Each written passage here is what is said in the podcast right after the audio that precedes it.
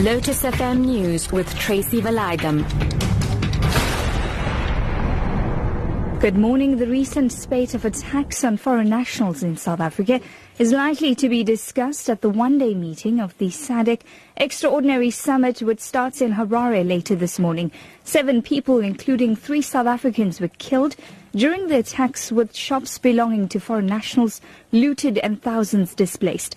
As Ntobo Mokobo reports, countries whose nationals were affected, like Malawi, Mozambique, the DRC and Zimbabwe, want answers. South Africa admits that attacks on foreign nationals have shamed its reputation. And today, President Jacob Zuma will come face to face with at least 10 presidents in the region to explain the shameful deeds of his countrymen. And Malawian Foreign Minister George Chaponda says this one cannot be ignored. I don't think we can comfortably talk about industrialization without an issue which is of interest to everybody. It is most likely that President Zuma will address this issue It's not only Malawians, also Zimbabweans have been affected. DRC has been affected. Meanwhile, South Africans were united in condemning the attacks through marches and social dialogues. The railway safety regulator says the driver of the second train passed through a signal danger sign before the fatal crash in Denver, southeast of Johannesburg yesterday.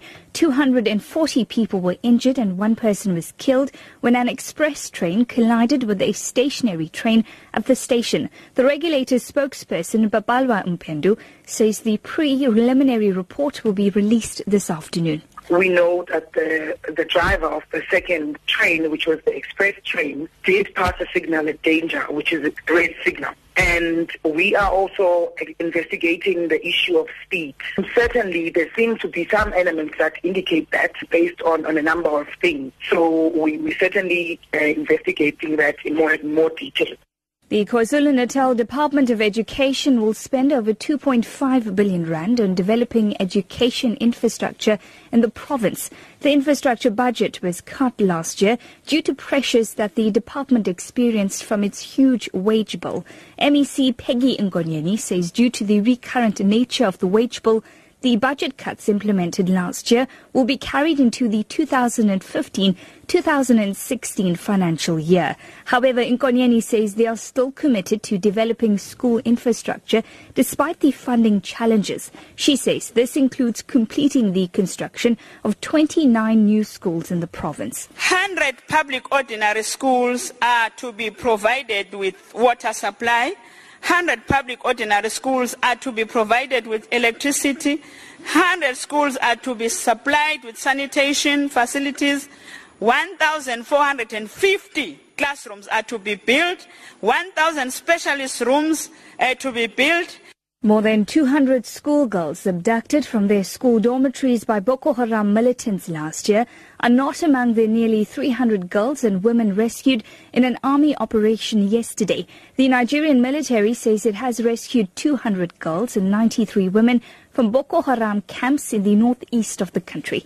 The BBC's Tomi Oladipo they say they're interviewing these women and girls, trying to find out their identities, trying to find out where their homes are and what the circumstances were when they were taken. Obviously, the global concern is about the schoolgirls from Chibok, but the military has made mistakes in the past about uh, revealing the identity of people it's freed. It said at a point that it had found these girls when it turned out not to be true, and I think they're being cautious at the moment not to make those same mistakes again.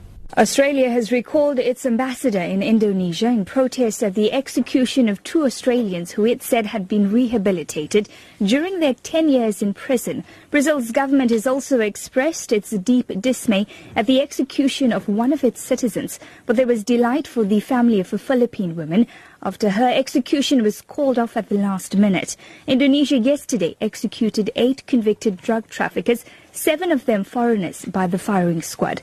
The BBC's Alice Budisatrijo reports. Even after all the international appeal, the emotional pleas from the family members of these drug convicts, uh, the government has always insisted that they would carry out the execution, but at the very last minute, the Indonesian President Joko Widodo decided to spare the life of the one woman in the group, a Filipina Mary Jane Veloso. And that's because of a request by the Philippine president in light of the development that a woman had come forward in the Philippines admitting to be the person who's framed Mary Jane Veloso to bring the heroin into Indonesia five years ago. Your top story this hour, the recent spate of attacks on foreign nationals in South Africa is likely to be discussed at the one-day meeting of the SADC Extraordinary Summit, which starts in Harare later this morning. For Lotus FM News, I'm Tracy Valaydham. I'll be back with the headlines at 7.30.